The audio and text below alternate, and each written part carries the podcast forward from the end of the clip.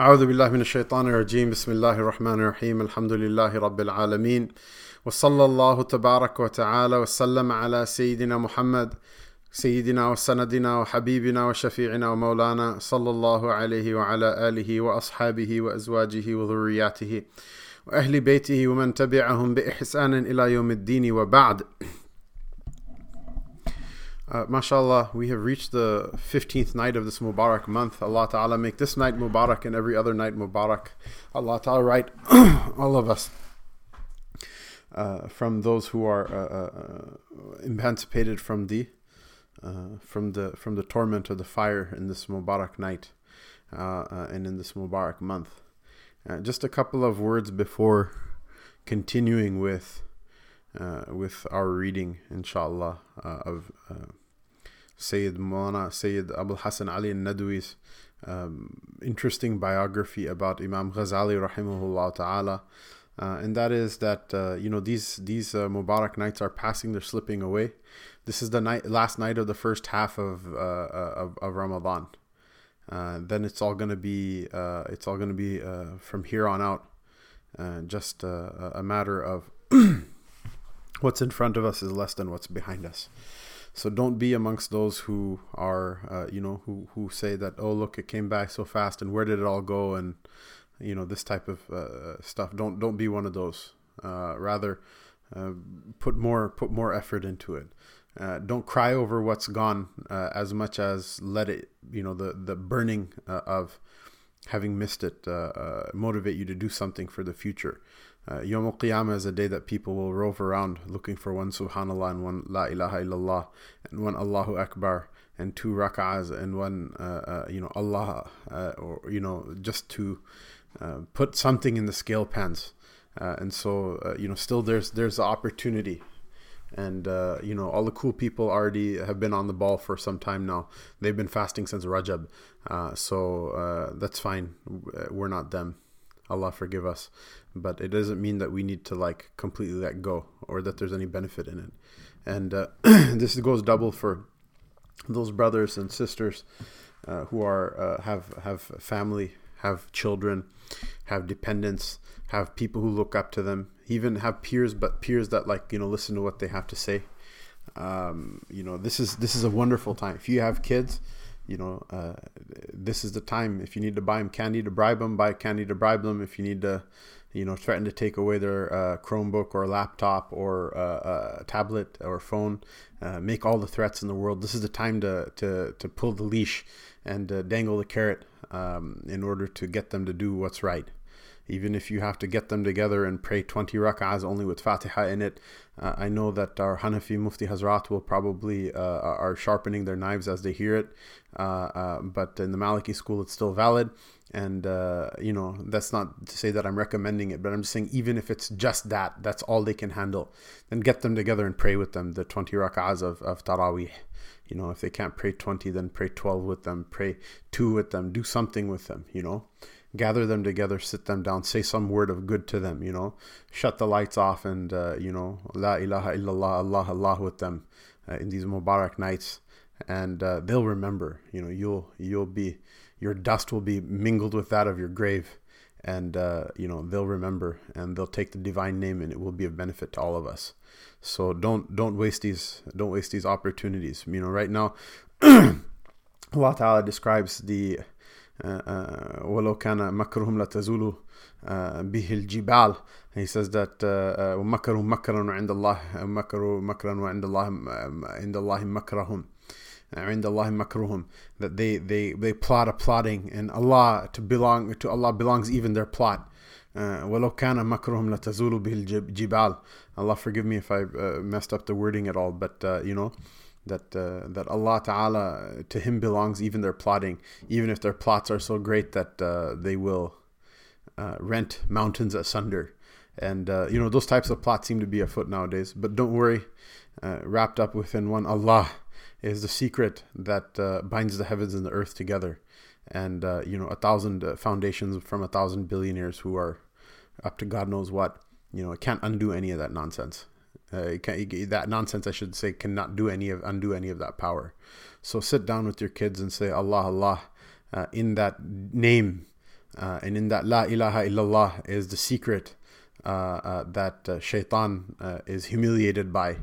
And it is the only one thing that all of this complete like nonsense, bakwas, theatrics of this world that are going on are trying to take away from you. And, you know, it's the one thing that was there. The only distance between you and it is the distance between your heart and your tongue. And even if your tongue were to be cut out from your mouth, Allah Ta'ala spare us all. But even then, it suffices that it's just there in your heart. So these are the nights, inshallah. Bring it forth and enjoy. And enjoy the kingship and the victory and the glory and the honor and the happiness and the joy and the security and the peace of that divine name being repeated in your house, and those ayat of that book that was sent down from the highest heavens, from the Lawh Mahfuz, and from the Ghaib. Enjoy those things in these Mubarak nights. Then afterward, you guys are going to be busy. We're all going to be busy trying to, you know, hustle and earn a living and do all the other fun stuff. So inshallah, enjoy them now while you still can. So we continue attack on the Batinites. So we talked about Ghazali's two major classes of refutation that he authored and penned was external refutation. One was on the philosophers, and the other was on the Batinites, a cult of esoteric weirdos who essentially will claim falsely descent from the Prophet ﷺ and access to secret knowledge by an infallible imam who tells them that the outward meanings of the Quran is not what it means at all, and it's just a bogey in order to distract the normies, and we're the deep spiritual, like, you know, spiritual new age, big spiritual guru masters, and we know what it actually means, and only if you're friends with us, then you can understand. But sneak preview, it means, you know, it doesn't mean that you have to follow Sharia at all. So he, you know, they employed some very sophisticated, and when I say sophisticated, I mean sophistry, some very, very tricky language in order to try to prove what they wanted to prove, as people do to this day. There are people who have penned entire books saying, you know, arguing from the Quran that, that, for example, that the Quran doesn't prohibit homosexuality, or that it doesn't prohibit drinking alcohol, or that it doesn't prohibit a number of things that it obviously prohibits. And all of those works, whether they're articles or entire books, all of them are just a tafsir of Allah Ta'ala's kalam. يَهْدِي بِهِ كَثِيرًا وَيُضِلُّ بِهِ كَثِيرًا وَمَا يُضِلُّ بِهِ إِلَّا الْفَاسِقِينَ. That Allah guides through this Qur'an many people, and He'll send astray through this Qur'an many people, and He won't send anyone astray through this Qur'an except for those people of fisq, that people who love sin and profligacy.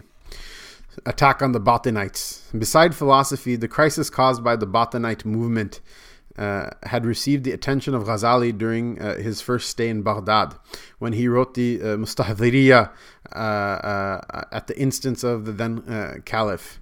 Al-Ghazali rahimahullah ta'ala has made mention of this book in his autobiographical account of the search for truth, entitled Al-Munqidh min ad-dalal. Ghazali rahimahullah ta'ala perhaps wrote three other treatises entitled Hujjatul Haqq, Mafsal al-Khilaf, or Mafsal al-Khilaf, and Qasim al-Batiniyya. And he mentions these names in another book called Jawahir al-Qur'an. Two more books on the subject. He writes Fadaih al-Ibahiyya and Muahim al-Batiniyya have been mentioned in the list of Ghazali's writings. No one else could have encountered countered the Batinites so successfully as Ghazali did, for he was fully aware of the ways of the mystics, besides being a savant both of secular and religious knowledge, secular and religious sciences. Taking shelter behind the terminology drawn from philosophy, their cult of quote-unquote esoteric meanings was a combination of sophism and conspiracy. For a man like Ghazali, it was comparatively easy to smash this snare of the Batinites. His effective answer to the challenge of the Batinites made it a discredited sect ever after him. Ghazali's evaluation of social conditions. So he moves on. By the way, the Batinis are, you know, they're an interesting group of people. Philosophically, they get shut down pretty hard by Ghazali rahimahullah ta'ala. And, you know, like in an intellectual sense, they don't really recover from that. And there's a lot of hate that their successor movements will, like, try to project on Ghazali. Almost none of it has to do with any of his works. But I noticed that in Pakistan is that, the Agha-Khani Ismailis will, from time to time in their articles and things like that in the Don, slip in little cheap shots at Ghazali, saying that, ever since his attack on the philosophers, the whole Muslim world has been behind on science and blah, blah, blah, all this other nonsense, which is ridiculous, because the whole Ottoman Empire, technologically modern empire, which was Sunni to the teeth and Ghazalian to the bitter end, there's no real turning your back on science or modernization in that state. In fact, both the Mughal empires and the empire of the Ottomans were, some of the first empires to adopt gunpowder. So this kind of kind of weird drawing room, Lord Mountbatten accented uncle who doesn't know how to read wala zwalin, but like going on about how Ghazali like stunted sciences in the Muslim world nonsense. I see a lot of them pushing this type of narrative, and then they have, if lahum sama'un, there are people who like to listen to this nonsense from them, who want to believe that somehow it's the ulama who did the Muslim Ummah in, which is really just a closeted way of wanting to think that it's the Quran and Hadith that did the Muslims in, which is not a very Muslim sentiment at all. And it shows that a person doesn't know anything about the ulama or about the Quran or the Hadith, or much about Islam for that matter, beyond a very cultural level. But we digress. But just to wrap up a loose end, intellectually Ghazali is the one who quashes the Batinites after him. Really, they don't get taken all that much more seriously in the Muslim world intellectually.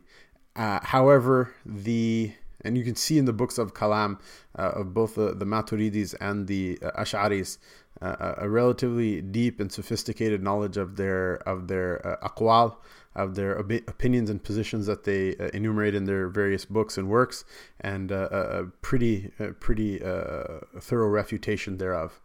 But the political ascendancy of the Batinis is ended by Salahuddin Ayyubi and his liberation of Egypt from their rule. And still after that, still there is a group of them that will hang on to some sovereignty and some sort of political relevance in a place in the mountains in Iran, in a fortress called Alamut, which is the fortress of the assassins, the Hashashin. They will drug their disciples and give them some false type of paradise that they have staged. So this person who's like high on hashish, that's the word assassin, Hashashin. This person who's high on hashish will be shown a fake Jannah with beautiful women and wonderful like wine and carpets and whatever, some sort of B-movie set with B-list actresses to show them how paradisical their paradise is. And then they'll be told is all you have to do is like listen to the great Imam of the Batiniyya. And so they're like, okay, cool. And then they'll send them to different places around the world, say, go get a job in the palace, go get a job to do this. They'll give them some training on how to fight, kill, poison, do weird stuff. And then they'll give them jobs all over the place. And then these guys will essentially become an extortion racket.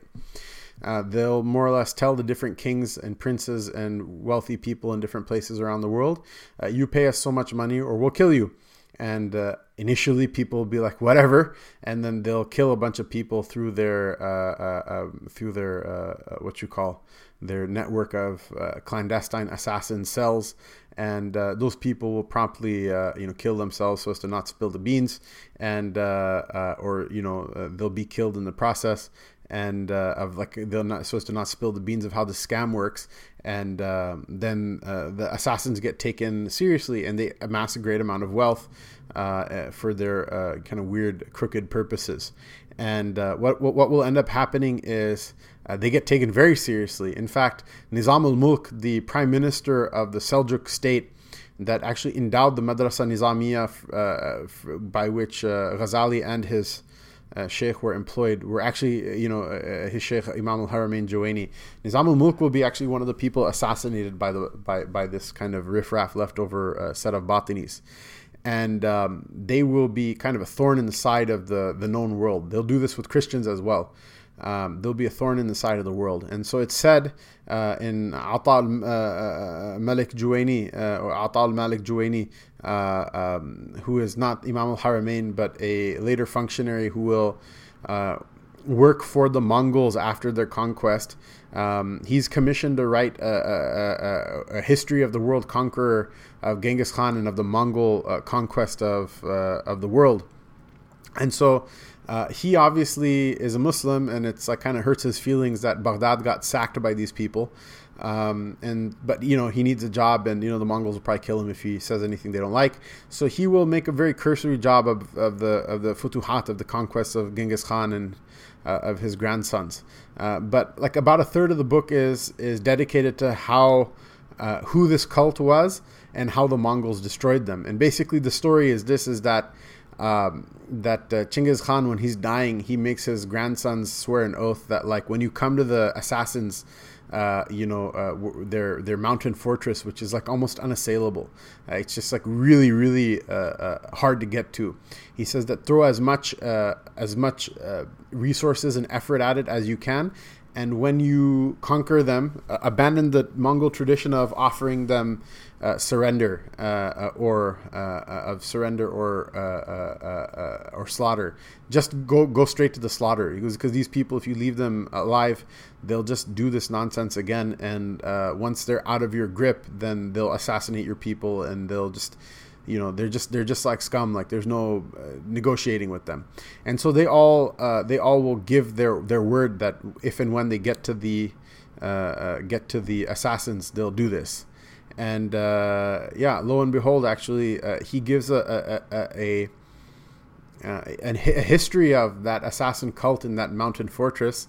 And he actually mentions something really interesting, which is that one of their imams actually makes Tawbah. He actually recants his Batinism and makes Tawbah and becomes a Muslim, and tells all of his disciples to become Muslims, and they do it. And it's kind of like, the Reverend Louis Farrakhan. They all kind of become Muslims, and then some of them don't enjoy it after a while. And so when he dies, or when they get rid of him, they basically revert back to their old ways. And that's when Hulegu, who is kind of mockingly referred to in the Muslim historical literature as Halaku. Halak means death in Arabic, and Hulegu is his name, and so this kind of a play on words. They kind of satirically call him Halaku. So then Hulegu basically knocks on their door not too long after that, and he just decimates them. He destroys them, and so there are very few of them that are left afterward. They're not politically all that relevant until later times, where they basically make it to India and. More or less move into some poor villages in Gujarat and have competing claims of the imamate between the Boris and the Ismailis and whatever. But essentially, it seems like Gujarat seems to be where all these different competing groups seem to be making their economic footprint. And so the Aga Khan, if you'll hear him from time to time, he has he's a relatively influential person politically, good big ties with the UK, with Canada. Justin Trudeau is a very close personal friend of the Aga Khan, and they go and party on their on his private island together and stuff like that. The Aga Khan owns great tracts of land in the northern areas of Pakistan, and they have converted huge villages to Batinism. And there are actually preachers that go there and try to and sometimes successfully try to convert those people back to Islam. They own huge swaths of land in Afghanistan as well. Basically, that's who they are and what they're up to nowadays. And if you ask them, obviously, are you guys assassins? Like, no, that's very exaggerated, and we don't ever this and that. But it's essentially the same group. It's essentially the same group taxonomically. They're part of the the same group. So that's just a small interesting side note with regards to the refutation and the quashing of Batinism and its various kind of weird forms in the Muslim world. Ghazali's evaluation of social conditions. The second remarkable achievement of Ghazali was his evaluation of the religious and moral state of the society from an Islamic viewpoint, which awakened the spirit for re-Islamization of the community. The Ihya al-Muddin, revival of the religious sciences, was the result of his endeavors in this regard. And I think the word magnum opus is thrown around. It's his greatest work. It really is his greatest work, and it's just a really amazing work. The Ihya al-Muddin. The Ihya al-Muddin occupies a distinguished place amongst the few literary works which have had a lasting effect in molding the moral and spiritual life of the Islamic world. Hafiz Zainuddin Al-Iraqi, the author of the Al-Fiya, the Sheikh of, by the way, the Sheikh of Hafiz ibn Hajar Al-Asqalani, and then thereafter a distinguished pedigree of Muhaddithin, who did great service for the Hadith sciences in the Mamluk era. Hafiz Zainuddin Al-Iraqi, who brought out a collection of traditions quoted in the Ihya, is of the opinion that it is the foremost literary composition of the Muslim people. Abdul Ghafir al-Farisi, a contemporary of Ghazali and disciple of Imam al Haramein, said that no book like it had ever been written before. Another reputed scholar, Sheikh Muhammad Ghazruni, remarked that if all the sciences were effaced completely, he would revive them all with the help of the Ihya. Hafiz ibn al-Jawzi differed from Ghazali on many issues, but he acknowledged Ibn al-Jawzi, inshallah, the next chapter is about him. He's a great Hanbali scholar of that era. So the Hafiz ibn al-Jawzi differed from Ghazali on many issues, but he has acknowledged the popularity and matchless sincerity of the Ihya and had written a summary of it under the caption of Minhaj al-Qasidin. The Ihya was written at a time when Ghazali had returned home after more than 10 years of seclusion and meditation in search of the truth. He now wanted to disseminate his message of reform and rectitude. In reflecting the tremendous sincerity and heroic sacrifice, heartfelt certitude, and ardent zeal of the author to revivify the true faith, the Ihya presents a striking example. Shibli Nu'mani rahimahullah tabarak wa ta'ala writes in his biography of Ghazali, in Baghdad, he felt an irresistible urge to embark upon the quest for the truth. He proceeded to study each religion, but still remained dissatisfied. At last, he turned to Sufism, but it was something to be experienced in the recesses of one's heart rather than to be studied. And the first step toward it was purification of the heart and transformation of the self. The preoccupations of Al-Ghazali, however, left no room for it. What honor and fame sermons and debates had to do with purification of the heart and soul. Obviously, it was a path that led to the wilderness. At last, donning a mendicant's habit, he left Baghdad and took off to wandering. After a long period spent alternately in complete seclusion and meditation, he had an access to divine manifestation. He would have spent the rest of his life lost in beatific visions, but witnessing the contamination of religion and morals all around him, a malady from which the laity and the elite, the knowledgeable and the illiterate were suffering alike, he began to give expression to his experiences and convictions. He could not bear with the equanimity the degeneration of the mentors of faith into a cesspool of materialism. Let's read that sentence again. He could not bear with the degeneration of the mentors of the faith had, which turned into a cesspool of crass materialism. He wrote the book in these circumstances, as he himself writes in the preface, quote, "I found everyone hankering after material gains. People had become forgetful of eternal salvation, while the doctors of religion, who were guides to the right path, were no longer to be found anymore. There remained only those who had lost their soul to worldly temptations. These people had led everyone to suppose that knowledge consists simply in the debates and arguments by which they spread their fame, or else ornate sermons by which they held the people spellbound, or else legal opinions by which they sat in judgment to settle the disputes of others.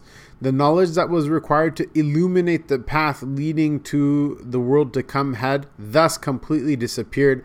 I could not endure this state of affairs and had ultimately to sound the alarm. The Ihya, mashallah, is a really incredible book. One of the interesting things that in my travels I came across was that apparently there are Darshnizami madaris in madaris that teach the Darshnizami curriculum in South India, in the Malabar coast, Kerala, and in the southern parts of India, because majority of the people in those coastal areas follow the Shafi'i school, the Ihya al-Muddin is actually part of the Darshnizami curriculum. I think this is the same thing. You can correct me if I'm wrong, but I think, if not in whole, at least in parts, the Ihya and other works of Ghazali are also read in Maulana Taha Karan's madrasa in the Cape, in Cape Town, in South Africa, which is just really, I just think it's like really incredible. I was told this when I was in the Emirates by a scholar from Kerala. He told me about that, and I actually saw him. One of the Shami scholars took me to visit him, and he was just sitting in his lungi and his kurta on a charpai, on the bed, the traditional village bed in the subcontinent is basically like a metal frame with rope, like a hammock type rope configuration ran through it so that a person can sit on it and lay on it in the heat, and it doesn't heat you too much like a mattress. So he was sitting in the Emirates obviously it was a long time ago, he was sitting in the Emirates in a courtyard, basically in the shade in a hot summer day. And a number of students from really all over the world, Arab and non-Arab, were sitting next to him, and he was basically teaching the Ihya to them. And it was something really beautiful. Like there was a lot of khair in it, mashallah. So Allah subhanahu wa ta'ala, give khair and barakah to those people who are preserving this knowledge and propagating it. And the Ihya is definitely written from a Shafi'i point of view, but anyone who's read it knows that the benefit from it is far, far greater than just that of a fiqhi madhab, because of its like holistic treatment of the deen. Al-Ghazali's object was to bring about a moral and spiritual transformation of the people of his time. He wanted to create, for the purpose and awareness of the ills and weaknesses the Muslims as well as their religious and intellectual leaders were suffering from, to tell them how the devil of earthly passions had taken hold of the different sections of society, and to let them realize what factors were responsible for diverting their attention from the true content of their faith to its outer forms, rituals, and customs, thus making them oblivious to eternal life and the will and pleasure of God. In order, therefore, to achieve the end he had in view, Ghazali undertook a detailed analysis of the intellectual and moral approach of the then society toward life and the world, highlighted the vices of the different sections of society, defined the aims and methods necessary to achieve those objectives, delineated the individual and communal obligations of the people, brought out the distinguishing features and differences between secular and religious sciences, invited the attention of the affluent and ruling classes toward their shortcomings, criticized unjust laws and rules promulgated by the state, and exhorted them to give up their un-Islamic ways, customs, and usages. It was thus that the first detailed sociological study in Islam, which brought out courageously and poignantly the social and moral ills of the society, and suggested measures for its reform and transformation into a healthy community. So inshallah, I think that's enough for today. Tomorrow, inshallah, we'll continue with a discussion with regards to Ghazali's assessment and advice for rectification for the ulama of his time, inshallah. But until then, inshallah, we ask Allah subhanahu wa ta'ala to accept our speaking and our listening for his sake, and we ask Allah subhanahu wa ta'ala to give us the barakah of this night and of this Mubarak month of Ramadan, and save us and spare us from the calamities of this world and the hereafter, and to rectify our situations as individuals and as families and as communities and as an ummah, that Allah subhanahu wa ta'ala bring so much more khair from this ummah before it's time for this entire show to be wrapped up. وصلى الله تبارك وتعالى وسلم على سيدنا محمد وعلى آله وصحبه أجمعين. سبحان ربك رب العزة عما يصفون والسلام على المرسلين والحمد لله رب العالمين. والسلام عليكم ورحمة الله وبركاته.